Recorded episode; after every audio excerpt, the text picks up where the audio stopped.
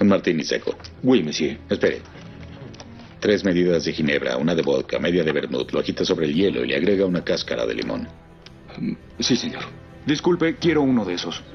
Yo también. Amigo, tráigame uno igual, sin la fruta.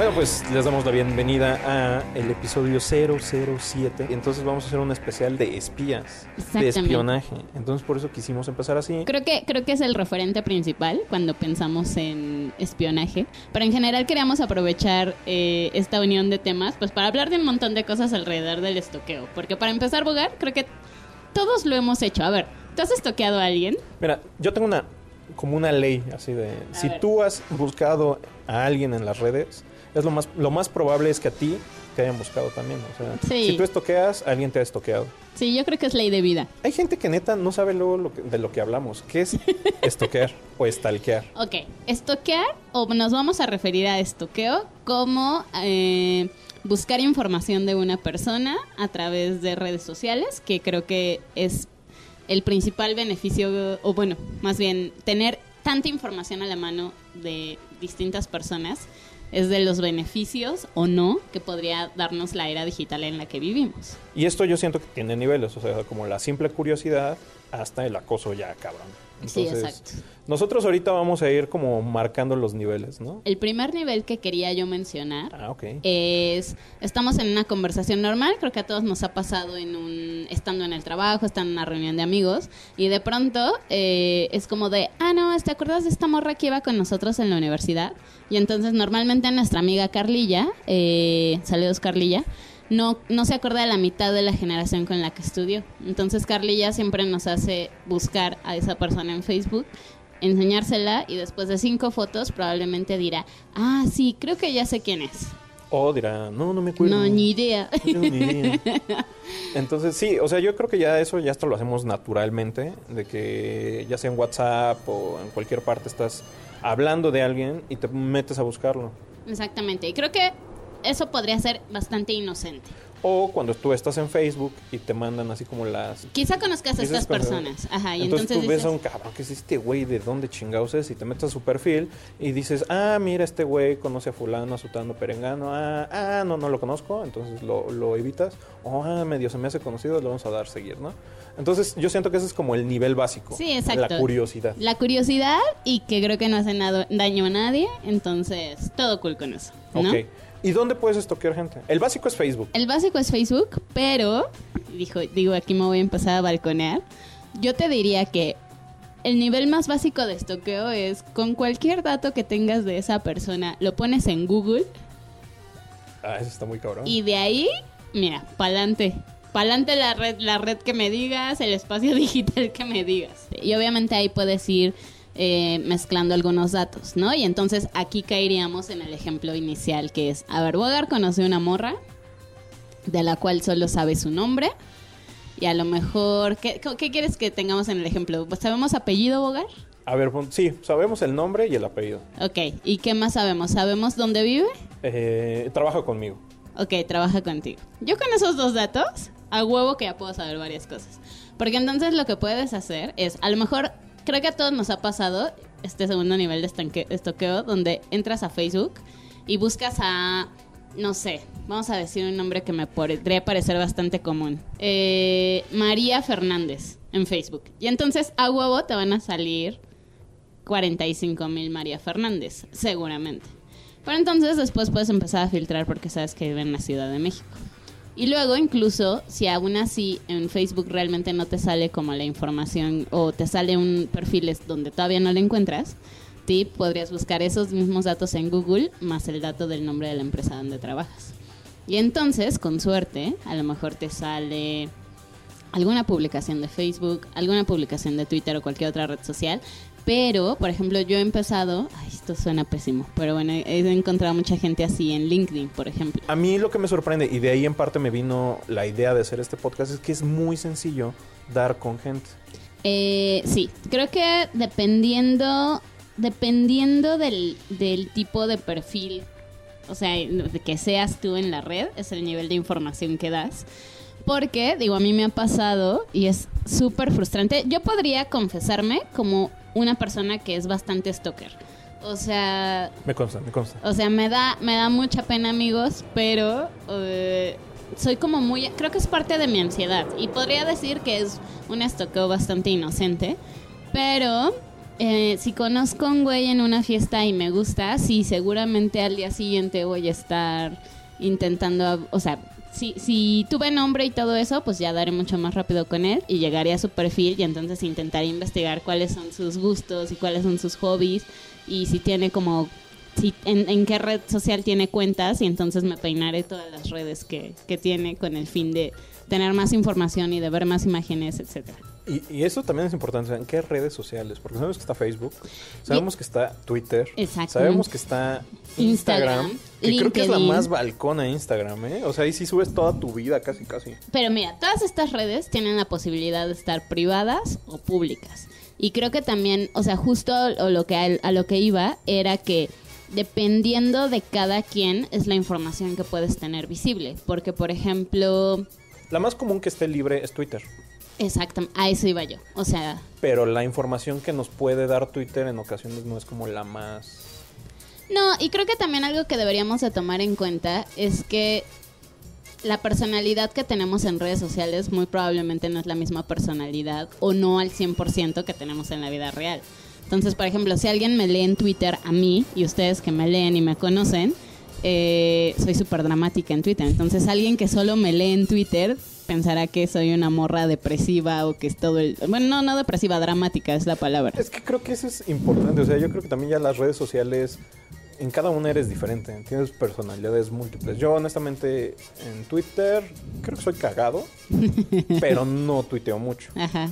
En Instagram subo puros juguetes, o sea que la gente va a decir, este pendejo, ¿qué le pasa? y en Facebook es donde soy más activo, creo que sí intento como poner más mi día a día, que ya últimamente siento que ya nada más es como compartir, pero eso habla mucho también de tu, de tu personalidad, ¿no? Las cosas que compartes reflejan absolutamente qué es lo que te hace feliz, o que te divierte, o que te interesa. Exactamente. Y entonces te iba a decir que es súper frustrante intentar estoquear a morras o a morros que no ponen nada. ¿Te ha pasado? Sí, muy o cabrón. sea, y es así como en, o sea, yo que estoy Así de acostumbrada. último tweet ah, 2013, ¿no? Sí, no, y dices, puta madre.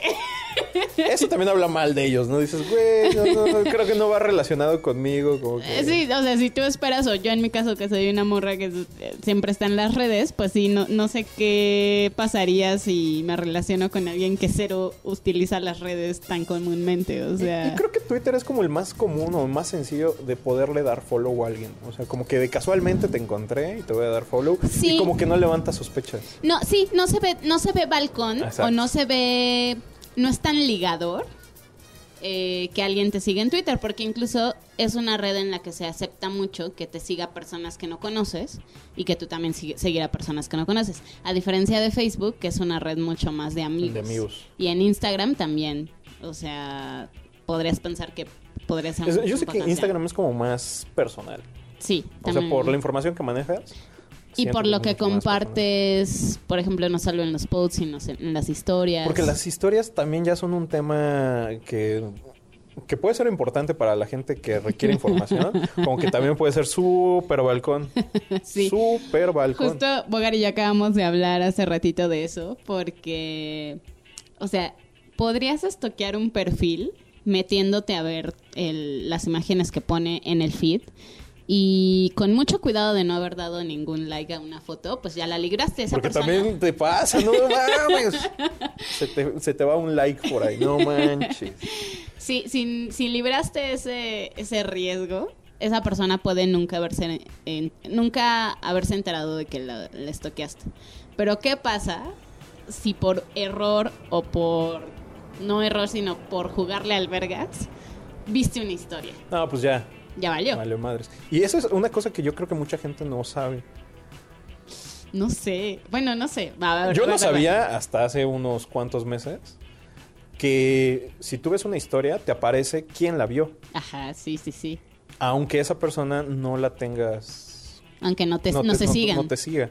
Entonces, siento que no mucha gente lo hace. Entonces, si ven historias, se va a ver reflejado Ojo. ahí que lo hicieron. Y mira, y empezando un poco con los tips, yo les diría, y una vez ese, ese tip, o sea, ese tip no lo inventé yo, alguien, lo leí de alguien y me pareció bastante útil, que es, nunca estoquen eh, Twitter e Instagram desde celular. O sea, si lo van a estoquear, háganlo desde web, porque es mucho menos probable que se te vaya, o sea, sobre todo Instagram, por ejemplo, o sea, si lo estás estoqueando desde móvil, eh, con un simple, Ah, o sea, mientras estás scrolleando la pantalla y le diste doble clic, ya se te fue ahí el corazón. Pues, ¿Alguien ha querido darle suma a una pinche foto de Instagram?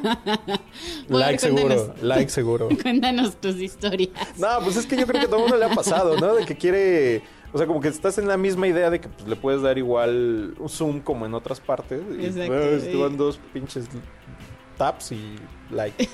Por ahí siempre siempre saco como chistes que leo, pero hay uno que dice como después de haber un dado like, o sea, a- de- después de haberme humillado dando un like que no debería de haber dado, ya mejor me humillo bien y hasta mando solicitud de amistad. Ajá, o sea, yo, o sea, si ya pasó eso, ya.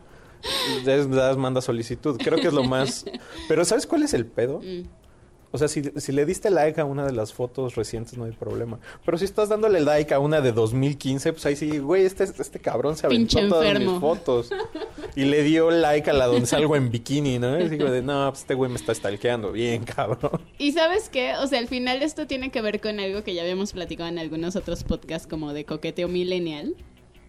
Pero está bien curioso cómo ese tipo de acciones, cómo las tomamos ahora dentro, o sea, ajá, dentro de esta forma de relacionarnos que antes cuando no, no estaban las redes pues no existían. O sea, ahora, por ejemplo, yo hace tiempo, hace unos meses salía con un güey eh, que conozco a sus amigos y entonces de pronto vi que empezaron a ver mis historias un par de sus amigas que no me siguen. Entonces era como, o sea, para mí eso era como, ah, o sea, como, más bien era como un chido porque dije, ah, este güey les cuenta de mí y entonces por eso están viendo mis historias. Y entonces era como una huevo, entonces soy importante nivel les cuenta de mí, ¿sabes? Y entonces me da mucha risa como este comportamiento puede significar varios puntos, no solo el estoqueo normal. O sea, entra como en la curiosidad, ¿no? Entra en la ah, está hablando de curiosidad. ella. A ver, vamos a ver quién es. A Ah, ver, es esta ah. morra. Mm, like. Ah, pendeja. Hay que seguirla. Sí, creo que es muy normal. Pero también a mí me gusta que este tipo de, de comportamientos stalkers se comparten. Ah, o sea, Entonces, hacerlo en grupo. Armas el equipo. ¿no? Ah, Así de, sí. échame la mano, tú que la sigues. Déjame ver su perfil, ¿no? Déjame estoquearla. Ah, ok, claro que sí, toma mi celular, échale, nada más no le des like. Y ya, ¿no? O sea, dime que no lo has hecho. Mira. Dime que no lo has hecho. Bogar, o sea, creo que podemos decirle al público que lo hemos hecho tú y yo en recientes ocasiones. Así ya nos vamos a dormir y vamos a decir, préstame tu celular, ¿no? Para revisar. Así, déjame, tú sí tienes agregada esta morra, a ver, déjame le echo un ojo. Ajá, o sea, o que cada mes se da un reporte. ah, también. Así, este hizo esto, hizo el otro. O ya ni siquiera se da el reporte, ¿no? Que- tú que ya estás en, en la revisión, en, en la vigilancia 360, 365 días del año, ya vas reportando, oye, mira lo que pasó, mira, Mira lo lo que subió, pasa. Yo creo que esto tiene que ver con esto. Y sí, es muy bonita esa parte de la amistad, fíjate. Porque tampoco nada más no stalkeas a gente que te interesa, sino a gente que te caga. Ah, claro, claro. Eso es- y eso podría ser solo un apartado. Y eso entra ya también al WhatsApp, los grupos especializados de investigación. Insisto, 365, 360, los 365 del día, 24/7. por donde sea, ¿no? En todas las redes. Así de, miren lo que subió este pendejo, miren las fotos de esta morra, quién se ve tan ridícula. O sea, está el estoqueo en buena onda y el estoqueo en mala onda. Que siento que el estoqueo no puede ser buena onda, pero, pero Sí, para exacto. tus fines, para fines benéficos y fines para... Más bien, igual el estoqueo se vuelve de verdad mala onda cuando ya traspasa, por ejemplo, si, si estás criticando a alguien en un grupo de WhatsApp y se queda cerrado, eh, o sea, creo que eso es algo que todo mundo ha hecho, no quiere decir que está bien, En el mundo real se llama criticar.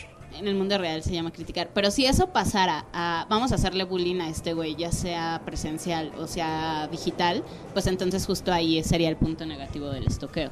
Entonces, eh, eh, te digo, a mí me encanta así en- en- estar en grupos donde se estoquea gente. De hecho, tengo varios. Tenemos varios. Tú y yo estamos al menos en dos. En dos. Y aparte, ¿sabes qué es lo más divino de esto? O sea, que en ese grupo de WhatsApp te pones de acuerdo para generar, generar redes de espionaje. que Exacto. te- o sea, para evitar que la cagues. O sea, de, no mames, postea esto en el otro grupo. Y ya después yo digo que sí, nos ponemos de acuerdo. Y no mames, o sea, la gente no sabe lo que está pasando. No saben que su vida está siendo manipulada por, Bandersnatch, mis huevos. Ah, es a huevo, exacto. O sea, eso está bien chingo de las redes sociales. Mira, también tengo otro caso. O sea, de es un- una persona que empecé a seguir porque pues, nos cagaba, ¿no? Y no mames, me hice bien fan de todas sus publicaciones. Ahí te das cuenta que dices, no mames, no está tan mal. Es una morra que pues, se siguiente modelo y nos cagaba la madre. Pero neta, ya sistemáticamente, ya cada mes digo, a ver, ¿qué hace esta morra? Ah, no mames, qué chido. Se fue a Beirut. Entonces me ¿Sabes divierte, qué? soy bien fan ya. Es que me acordé de también. eh, yo, yo el año pasado salía con un güey que le dije a Bogar, no mames, este güey es bien cagado en Twitter, mira. Y lo empecé a seguir. ahora Bogar es fan. Ya soy amigo, ya me voy de fiesta con ese güey, no manches. Y yo, yo salí dos meses con ese güey y nunca más pasó nada. Y ya no lo sigues, ¿no? Ya lo bloqueaste y todo eso. Pero Bogar ganó un amigo. Es que te digo que ese, ese es lo bonito. O sea, dices, oye, pues es que este güey me, me gusta. Entonces ya empiezas como a hacer el equipo. Y ya cualquier cosa te la van reportando así. Y te van actualizando. Cuando se te pasa algo, como de, no mames, ¿ya viste que este güey hizo tal cosa? Ah, no mames.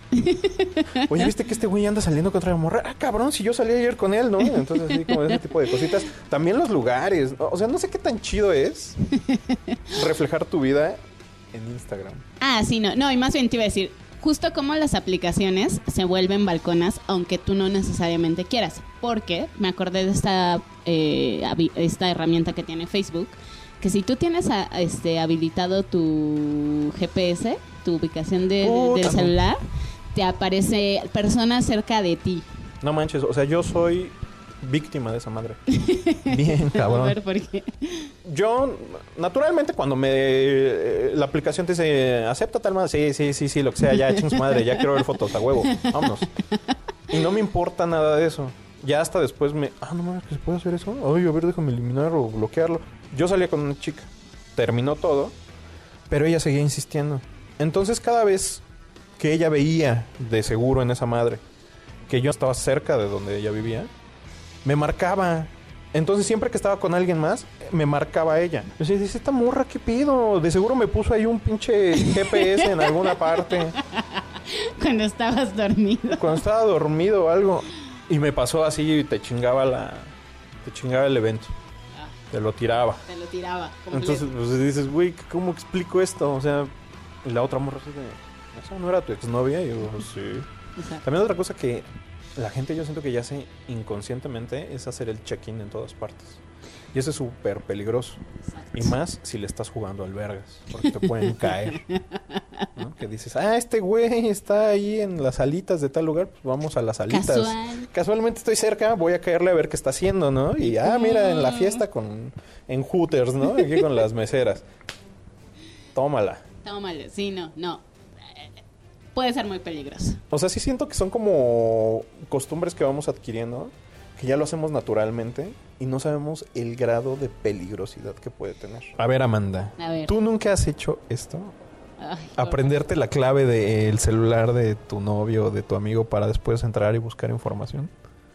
Sí, no, o sea, del celular, ¿no? Podría decir, porque incluso el creo que el, el tema del celular sí me parece demasiado personal. Pero lo que sí una vez hice con un novio es que eh, medianamente compartíamos computadora. Entonces, un par de veces dejó su sesión abierta. eh, la computadora era mía y dejó un par de veces su sesión abierta eh, de Facebook en mi compu. Entonces, cuando yo entré, fue como, ah, interesante. Que hay un, un punto con el estoqueo sería. Creo que sí, la curiosidad mata al gato. De, de esa experiencia yo tuve muy mala, o sea, una muy mala conclusión. Y es como, si no hubiera buscado nada, no hubiera pasado nada. Tengo una amiga que justamente me dijo eso. Si tú ya no te sientes cómodo en una relación, empieza a buscarle cosas en Facebook o en la computadora. Y a Porque huevo vas a encontrar algo. Sí, a huevo encuentras. Creo que sí, siempre, casi. Eso creo que es, es un básico. Y sí, yo también conozco gente que neta se aprende. el- no, esto, esto, esto está muy cabrón. A ver, dale. Se aprendió el código y registró uno de sus dedos para que ella pudiera entrar al celular. O sea, tú ingenuamente dices, no, pues nadie Está puede entrar a mi celular porque ajá. tengo mi huella. Pues esta morra, no sé cómo le hizo, porque según yo, para que puedas hacer eso tienes que registrar también, o sea, dar otra huella o algo así. Pues registró su huella en el celular y el güey inocentemente creía que ella no, no se enteraba de nada. Y obviamente tenía acceso a su celular con el dedo. Así, ya, X. Dos cosas. Yo había escuchado de alguien que desbloqueaba el celular de su pareja cuando este güey estaba dormido poniendo la huella de la pareja. Lo cual me parece además demasiado jugarle al vergas. Sí, está muy cañón. Y dos, a mí me pasó una vez que eh, tenía en mi computadora, ves que tiene, puedes tener WhatsApp eh, abierto en web. Uh, sí. Y entonces tenía el WhatsApp web abierto en mi computadora. Normalmente me, si me iba a la oficina, pues usaba la computadora de la oficina. Y pues me tocó que me leyeran el WhatsApp desde la computadora donde estaba la sesión. O sea, malamente no lo no, no, no te desvinculaste. Pues sí, o sea, es, Pues es que uno no lo O sea, tú- hace, o sea... sí, o sea, son cosas que se te pasan. Y también aquí nada más como chiste, una vez nos dio mucha risa Ferillo hablando de que no, a mí no me da miedo que lean las conversaciones que yo tengo con otros chicos. Así, Lo que me da miedo es que lean la conversación con mi mejor amiga. Ahí sí, ya valí verga. Sí, porque son estos grupos de los que hablamos. Ahí se comparte información vital. Oro puro. Oro, puro. Por eso también hablen en código. Eh, pero sí, o sea, yo siento que, que te met, o sea, que revisen tu computadora, que revisen tu tablet, que revisen tu celular. Es un grado de obsesión que ya es el stalkeo mal plan. Sí, creo que, creo que justo ese ya es el nivel que ya es enfermo. Ya termina siendo como el de, oye amigo, ustedes son, son pareja y te chingan con el celular, ¿no? Exacto. Yo creo que también una de las buenas de, de si tú ya le estás jugando al, al vergas, pues revisa tu celular, borra conversaciones, archívalas, aunque en ocasiones pues, también te, te van a cachar con las conversaciones archivadas si le saben. Exacto. Y yo ahí diría, no le jueguen al vergas. Porque yo encontré cosas. O sea, cuando empecé a encontrar cosas en Facebook y esta no, madre. manches, tú sí ya estás en No, no, no. O sea, es que creo que también tiene que ver como... Justo, ¿qué tanto le sabes lo que acabas de decir? O sea, cuando empecé a encontrar esas cosas en Facebook, ¿sabes qué fue mi siguiente movimiento? Irme al historial del navegador. Pues está cañón. Está o sea, y que creo que es solo casi como de que se te ocurra. O sea, como, ah, puedo revisar esto. Y obviamente encontré cosas también. Entonces, pues sí, creo que Carlilla siempre lo dice como de, no, pues eh, yo casi no estoqueo porque soy huevona, ¿no? Sí. Y entonces digo, creo que también esa podría ser una versión de personas. Pero si alguien tiene ansiedad y tiene las armas para hacerlo, muy probablemente sea alguien que, que puede caer en estoqueo. Mira, yo, yo sí les recomendaría, no, aunque no le jueguen al vergas, borren sus conversaciones viejas. Porque a mí una vez me pasó eso. O sea, yo tenía una conversación de hace años. Y así en algún momento de, ¿quién es fulana de tal? Y así como de, bueno, pues una amiga. Ah, ¿y por qué ibas a hacer tu vida con ella? Y así como, pero, pero, pues eso de cuándo fue? Y ya, no, pues no manches. En ese entonces tú ni siquiera y yo, tú y yo ni siquiera éramos, éramos novios, no inventes. Ah, pero pues ya andábamos ahí viendo qué show y pues bla, bla, bla, y te la hacen de pedo. Entonces, pues ya vayan borrando las cosas y solo quédense con lo importante o lo relevante o los chats donde saben que va a haber información Que necesitan. que necesitan, Sí, de como las de trabajos y todo eso. Que, eh, que eso también está muy chingón de los nuevos celulares que puedes abrir dos eh, como perfiles, Ujú. Uno para trabajo, uno para la oficina y ya no, ya no te la van a hacer de pedo de quién es Margarita, así como de, ah, pues es la de las copias, ¿no?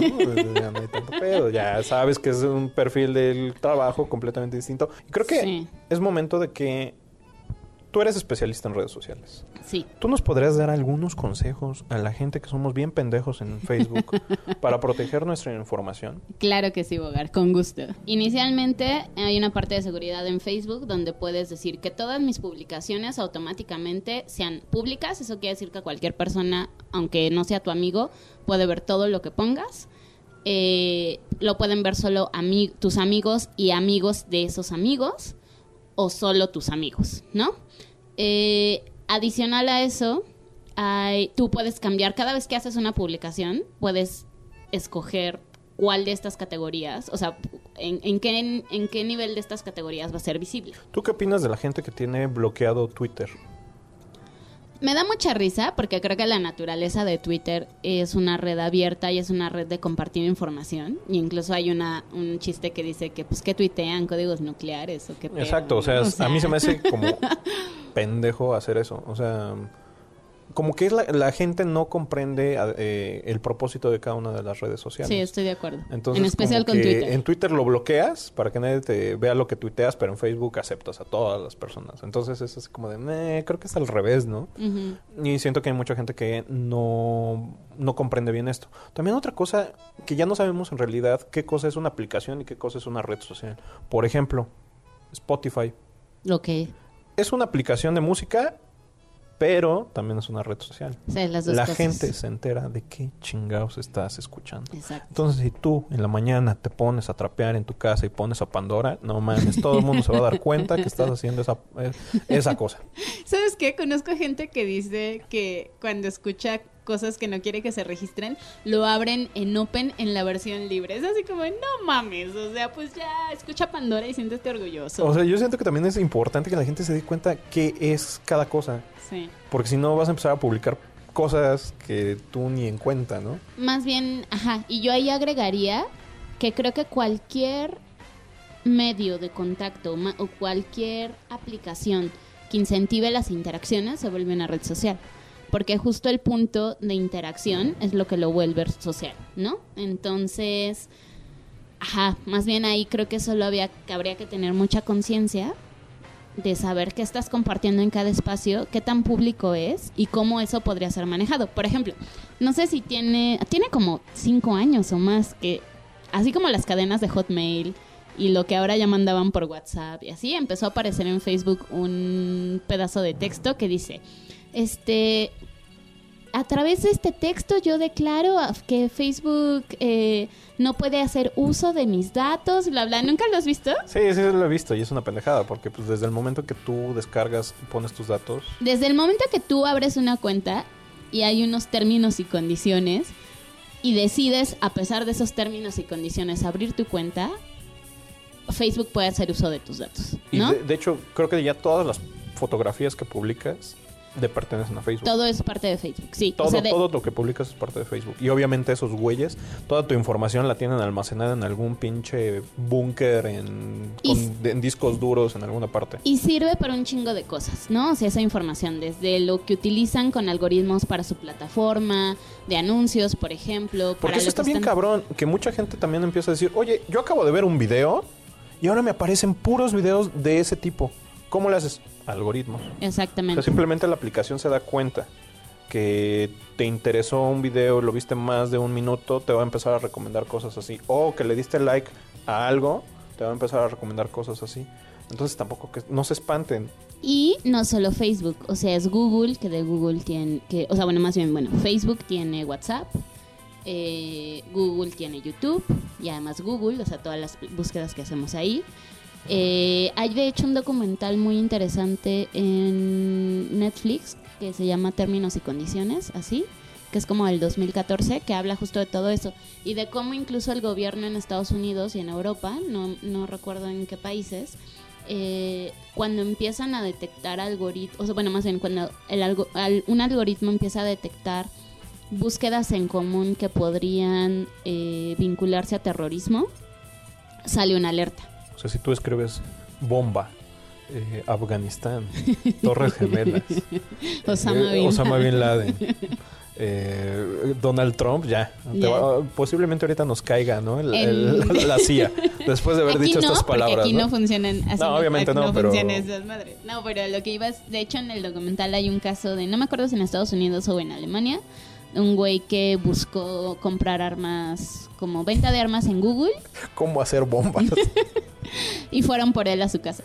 A ver, ¿qué pedo? ¿Qué estás haciendo? ver, ¿Qué, ¿qué, estás a ver, ¿qué buscando? andas haciendo, pendejo? Sí, o sea, yo siento que se está muy cañón. Y creo que hay muchas series que te hablan de esto, de que tienen así departamentos gigantescos, escuchando tus conversaciones. En, en House of Cards se maneja una temporada que, que pasó eso.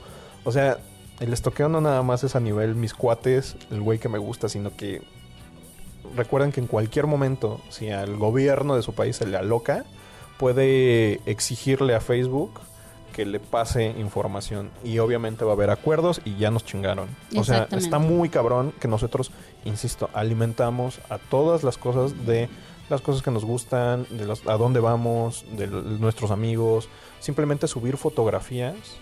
O sea, los ejemplos de del tú en 10 años, ¿no? ¿Cómo se llamaba ese- esa aplicación? Ah, sí, como, ¿cómo serás? En, o, o desde a qué artista te parece? Todo eso, o sea, te estás dándole datos y datos y datos y datos. Simplemente el hecho de que tú escanees tu cara en tu celular por seguridad, pues ya estás dándole datos a alguien, estás alimentando tu, tu celular de datos. Y creo que ya hay hasta un punto donde no sabes ni en realidad, lo ves tan común que ya no sabes en realidad qué tanto le has dado. Y recuerden que todas las cosas que se suben a internet, ahí se quedan. Aunque tú las quieras borrar y todo eso, en alguna parte, en un disco duro, están todos Sí. esos datos. Por ejemplo, eso es importante. O sea, hay mucha gente que dice, no, ya voy a cerrar Facebook porque ya no le quiero dar como datos a eso. Una, digo, cierras Facebook, sigues usando Google, da lo mismo. La neta da lo mismo. Eh, dos, cerraste tu cuenta, pero exacto, esos datos de todas formas ya se quedaron ahí. Y de hecho creo que solo Francia, y esto es un dato que tengo como de hace dos años, no sé si qué tanto haya avanzado, solo Francia tenía una ley en la que tú le puedes exigir a través de esa ley eh, a Facebook que borre tus datos de su sistema, y es la única forma, pero tienes que ser ciudadano francés y además, o sea, pues, además es un desmadre, o sea, pasas como por un juicio, ¿no? Y, y es que es eh, simplemente el hecho, o sea, que tú digas, bueno, esta, ya no me interesa eso, ese juego, esa aplicación o la chingada, o te metes a Tinder, ¿no? Y dices, ya, a ver, ya encontré el amor de mi vida, y entonces ya voy a borrar mi información. O sea, si tú nuevamente te metes y pones tu, tu, tu correo, tu clave, Lo reactivas. lo no reactivas y empiezas ahí está toda cero. la información. Sí, exacto. Y justo ahora que mencionas Tinder, me estaba yo acordando de hace como una semana leí un artículo de una chica que sacó un libro que se llama... ¿Vieron lo que hicimos ahí? Vinculamos el tema. Ah, ¿verdad? Perros. Eh, se llama algo como el algoritmo del amor, el libro. Pero bueno, el punto de esto, o sea, es que esta chica, a partir de lo del Cambridge Analytica, eh, es- esta chica había usado mucho Tinder. Y entonces se le ocurrió pedirle a Tinder, porque es un derecho, eh, como usuario, pedirle toda la información que tenían recopilada de ella. Y obviamente, justo pensando en. Ella ya estaba desarrollando este libro. Es una periodista nunca se esperó. ¿De cuántas páginas crees que pudo haber sido este informe? Si tú, si tú le dices a Tinder, eh, mándame, pensando en que Tinder no es una red que uses tanto, o sea, o que des en teoría tantos datos como Facebook, aunque cuando abres una cuenta puedes vincularla con Facebook, ¿no? Abrirla desde ahí. Entonces, como si tú le pidas a Tinder tus datos, como cuánta crees, cu- cuántas páginas de información crees que Tinder tendría de ti? Pues no sé, o sea, una por mes, no sé, algo así. O sea, pero pensarías que es poco, ¿no? En realidad, así como, Sí. pues, ¿qué tanto podrían saber? Yo que estoy re güey. ¿Qué tanto podría saber de mí? Bueno, pues a esta chica le mandaron un documento de 800 páginas. Pues De- qué hacía en Tinder, ¿o qué? De un chingo de cosas. O sea, esta chica, igual que tú, no esperaba que el documento fuera tan grande. Y, y digo, y además del análisis que ella estuvo haciendo y a partir del cual sacó su libro, o sea, justo cayó en una conciencia de que, qué le estamos, o sea, qué, les, qué información le estamos dando a todas estas empresas y que no es solo que tengan esa información y ya, y ya lo usan, por ejemplo, Facebook para su plataforma de anuncios y ya, ojalá, y digo, en un sentido tranquilo, ojalá se quedara ahí. O sea, justo más bien cómo todo eso se transforma para, y lo que voy a decir va a sonar súper Black Mirror o como Amanda ya no veas esa serie porque te estás frequeando, pero es creo que creo que en serio vamos para allá, creo que es justo estamos solo alimentando una máquina y estamos entrenando una máquina, una, una inteligencia artificial llena de datos para ser manejados a través de decisiones que se toman por estos datos y de aplicaciones. O sea, en este, como un resumen, dentro de todo este análisis que hizo de Tinder, hay una conclusión donde incluso Tinder está hecho, o sea, por mucho para que, por mucho que, que la aplicación te ayude a buscar personas con las que haces match, el mismo algoritmo está hecho para emparejarte con personas que no haces match por completo porque necesitan que sigas usando la aplicación. Órale. Porque si encuentras a tu pareja perfecta, vas a dejar de ser un usuario activo dentro de la red.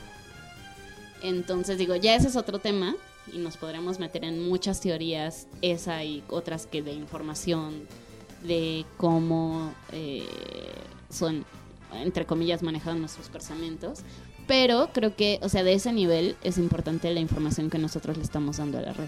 Y no nada más es así como todo lo que nosotros estamos, o sea, sí, estamos educando a alguien, o sea, las inteligencias inteligencias artificiales de cada una de las aplicaciones, o sea, neta, en- hay momentos donde asombran muy cañón. O sea, que Spotify te mande una lista semanal donde casi todas las rolas te gustan, no es de a gratis. Exacto. Está viendo lo que escuchas, te está estudiando.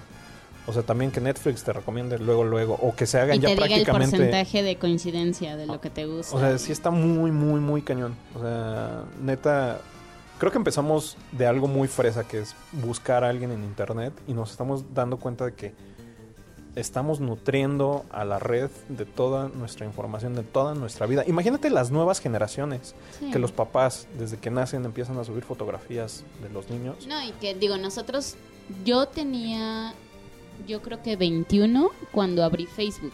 Ajá, o sea, creo que la Eh, gente de nuestra generación, más o menos, Ajá. en el año 2008, 2009, empezaron a, a- a activar sus cuentas de Los Facebook. niños que ahora desde que tienen 10 tienen Facebook, ¿qué cantidad de información le están dando a la red? ¿No? O sea, está cabrón. O sea, en parte está chido porque me acuerdo que hay periodos de mi vida donde fotografías no existen, ¿no?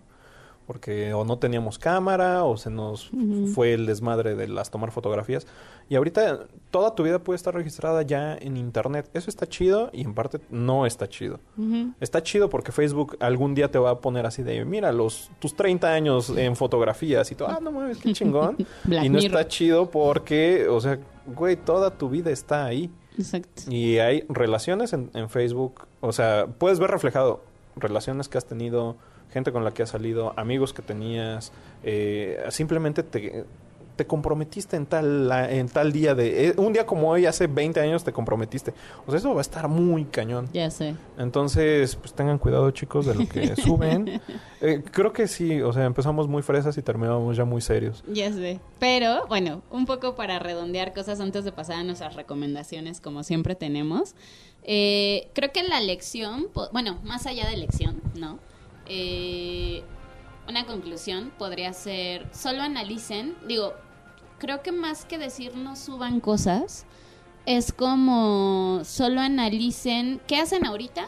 Si quieren, si están cómodos con eso, pues entonces adelante si a partir de esa reflexión se dan cuenta que, ah, no, a lo mejor aquí estoy compartiendo información que no necesariamente quiero que toda esa gente se entere, pues ver qué pueden hacer en cuestión de limitar, de hacer cajones de estos amigos como para saber con quién quieren compartir y quién no.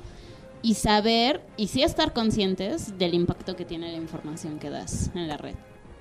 Y bueno, entonces si quieres después de estas conclusiones, pues como siempre podemos pasar unas recomendaciones. Mira, yo quería, es obviamente es el, el, el podcast 007. Entonces íbamos a hablar de espionaje, más de stalkeo y todo eso, y ya terminamos en otras cosas. No, que creo que definitivamente tiene que ver con espías, o sea... ¿Qué tal si tú das una recomendación como más de, te parece del stalkeo y yo les doy una recomendación de películas de espías? Ok, me parece bien. Yo daría dos que son muy fresas, porque creo que justo tiene que ver por cómo iniciamos. La primera es una serie que creo que está interesante. No, no. Bueno, no, no, no voy a decir más porque yo tengo como algunos puntos con la historia, pero es You. ¿La viste? La acaba Sí. de sacar Netflix hace Sí, sí, como. Creo que en este año. Yo soy más fan de Dirty John, pero va por el mismo, la misma onda. Y, y justo creo que es una serie que habla de lo fácil que puedes acceder a la información de las personas eh, cuando conoces a alguien eh, a través de redes y de todo lo que podrás conocer. Incluso, de hecho, hay varias campañas de publicidad. Desde hace cinco años recuerdo algo que ha de haber ganado en Cannes de alguien que engañaban diciendo que le estaban leyendo el tarot y toda la información que estaban sacando era de, de redes sociales, de Facebook. Entonces, ahí síganos en nuestras redes, que ahorita al final les vamos a, a dar los, los usuarios y les puedo compartir ese video porque creo que creo que justo es la versión eh, de esto que estamos platicando. Jun no me encanta tanto, pero creo que habla habla totalmente de esta obsesión y de cómo se va volviendo cada vez más enfermizo. Y otro que es mucho más light, pero me gusta mucho y además es mi sello de... Hay un capítulo en How I Met Your Mother que es de la octava. No lo vi venir. No lo vi venir. ¿No te lo esperabas, No me Bogar? lo ¿Fue una sorpresa? Muy, muy, muy sorprendente. Eh, hay un capítulo, en la un- según yo, en la octava temporada, eh, donde justo Ted ya está como muy decepcionado del amor y entonces va en el metro y va leyendo un libro y de pronto se da cuenta que la morra que va sentada enfrente de él va leyendo el mismo libro. Y si ustedes conocen a Ted y han visto How I Met, eh, sabrán que Ted, Ted es un romántico empedernido de estos que cree mucho en las señales que no mames, estamos leyendo el mismo libro, entonces estamos conectados, ¿no? Y entonces total que en ese momento en el metro no se hablan, Ted se va, Ted da clases en la universidad y de pronto un día fuera de la universidad se encuentra esta morra y entonces es el destino nos volvió a juntar. Eh, no sé qué tanto más les puedo contar. Bueno, no, sí, sí, contaré un poquito más porque creo que esta, esta morra tiene tela de dónde cortar. Bueno, y para, para que queden con ese capítulo, pues no manches, tienen que aventarse como ocho temporadas. No, y al final, o sea, bueno, esta morra tiene mucho, mucho de dónde cortar, pero resulta que esta morra es una morra que no fue coincidencia.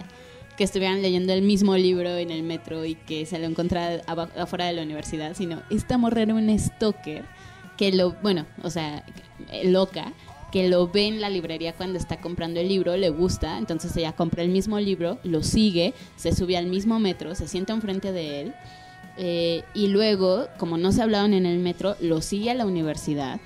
Y entonces en la universidad activa una, una alarma de incendios para hacer que desalojen el edificio y así poder encontrarse afuera con Ted, ¿no? Entonces, ese capítulo me gusta mucho y la primera vez que empezamos a pelotear la idea del podcast Bogar y yo fue, fue mi primera referencia porque, perdón, siempre para toda la vida hay un capítulo de How I Met Your Mother. Bueno, mira, a mí no me no recordaba, bueno, me tocan a mí mis recomendaciones. Creo que las tuyas son bastante valiosas. La serie es buena y How, I- How I Met, no, o sea, es que el- los Simpson de, de Amanda. sí. Sea, tiene miles de Historias. de historias relacionadas. Eh, mira, yo no me había acordado, yo no recordaba así como películas de Stalkers, pero hay una muy buena que es así como rapidísimo, donde sale Robin Williams, no sé si la has visto. Ah, Retratos de una obsesión. Exacto, No esa mames, película. Pinche película. Me me acuerdo que la vi en el cine y salí temblando. O sea, ese güey tal cual trabaja eh, revelando fotografías en un kiosquito de estos que hay en los centros comerciales y se hace tan fan de una familia, o sea, porque los ve como una familia perfecta, que él en su mente enferma siente que eh, ha vivido todas sus etapas, ¿no? Desde que los niños nacieron, cómo fueron creciendo, que, o sea, se obsesiona tanto con esta familia que en el momento donde se da cuenta que el papá está siéndole infiel a la mamá, eh, lo empieza a buscar para pues, eh, Cobrar una cierta venganza. ajá, exacto. Pero todo está dentro de la mente enferma de este hombre. Entonces creo que es muy buena. Es una de las pocas películas donde vemos a Robin Williams, que en paz descanse, eh, como villano. Y creo que vale mucho la pena. Y ya, pasando a recomendaciones de espías. Una es Jack Ryan. ¿Sí la has visto? No, no, la topo. Bueno, Jack Ryan es este agente que en películas han interpretado eh, Alec Baldwin, Ben Affleck y también pues, el más importante Harrison Ford. Y que en, en Amazon Prime como que revivieron y le dieron el papel de Jack Ryan a John Krasinski, el de Office. Mm. Este güey eh, pues, era como que extraño, ¿no? De que una persona que viene de comedia ahora va a ser un personaje de acción. No manches, este güey neta es un ñoñazo. Jack Ryan, que es, es un agente de la CIA que empieza a investigar redes de, de espionaje o de terrorismo eh, y se da cuenta de algunos patrones como cuentas que empiezan como a recibir más dinero o eh, conexiones de entre algunos terroristas con algunas personas. Entonces pasa de el trabajo de oficina, tal cual súper burocrático, a, eh, al campo de batalla. Entonces creo que vale mucho la pena esta serie. También ver todas las películas de Jack Ryan, la del Octubre Rojo y todas esas. Creo que valen mucho la pena porque sí es como el, el- el espionaje y contraespionaje clásico de la literatura llevado al cine. Vale mucho la pena esa, esa serie. ¿Y con qué nos vamos a despedir, Amanda? Bueno, Bogar eligió cerrar este podcast con Skyfall. Sí. Y cuéntanos qué hay Ay. detrás. Es que Amanda me decía, es que no sé, a mí me gusta más la de, de The Wings, que es esta Live and Let Die, Ajá. que es de Paul McCartney. Ajá, esa me gusta. que creo que es muy buena. Esa, esa, esa canción justamente salió en la primera película donde eh, aparece Roger Moore. O sea, si quieren divertirse, vean las películas de, de Roger Moore. Pero es muy buena esa canción, pero creo que Skyfall, la historia que tiene Skyfall es muy, muy, Dale, muy cabrona. dale, dale. Porque se la dan a Adele, mucha gente decía, están re pendejos, ¿cómo le van a dar eso a Adele? Pinche morra, fresa. No, o sea, no, no va. Es una de las canciones de donde muestra su capacidad vocal cabrón y su composición cabrona. Y es una canción que ganó el Oscar. Sí. Y siento que para nuestras películas actuales de James Bond va completamente De acuerdo. de acuerdo. Y Skyfall es una de las mejores películas del, de- del 007. Yo diría que es la mejor. ¿Por qué? Porque es, es la mejor. No hay más. O sea, neta, es la mejor. Y la canción es muy chingona. Y por eso vamos a cerrar con Y Skyfall. por eso vamos a cerrar con Skyfall. Antes de cerrar, solo por primera vez después de seis podcasts nos dimos cuenta que nunca habíamos dado a nuestros usuarios de redes. Y no sé, extraño, no sé si está bien o no. Qué extraño que nosotros, después de hablar de redes sociales y la chingada, y somos bien millennials y todo eso, nunca hemos dado nuestro Twitter o el Instagram o cualquiera de esas madres. ¿Qué vamos a dar? Vamos a dar Twitter. Ah, sí, sí, yo quiero que me sigan en Twitter, es donde es una red abierta, donde la verdad sí creo que comparto varias cosas, donde también me divierto mucho. Entonces me pueden seguir en arroba amdesa, que de esa se escribe D-E-H-E-S-A. Y a ti, ¿cómo te podemos encontrar? Igual en Twitter, que es Boretla, que es B de bueno, O de oso, R de rey, E de Ernesto, T de Tito, L de Lalo y A de Antonio. Que en realidad son las primeras sílabas de Bogar Reyes La Telpa. Exacto. Exacto. Esa es la razón. Entonces, pues, digo, ahí sí les voy a poner el, el documental este que les comentaba de términos y condiciones, que me parece bien interesante. Y lo de las campañas, que también son bastante divertidas. Y, pues, en realidad solo cuéntenos qué les han parecido los podcasts, con qué se han reído, eh, qué otros temas les gustaría que tocáramos. Recuerden que esto es La Vida Sigue. Y sí, después de stalkear a tanta gente, pues la vida sigue. Ya después de que te das cuenta de que pues, estás mal tú y está mal la persona que estás stalkeando, La vida sigue. la vida sigue. Entonces nos despedimos. Nos vemos en el siguiente capítulo. Yo soy Amanda. Yo soy Bogar. Y bye. Está bien, gente.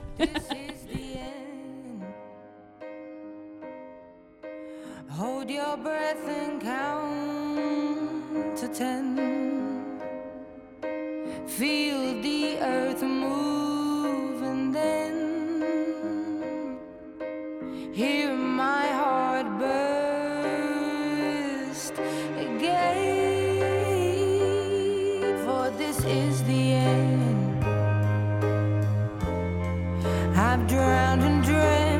More.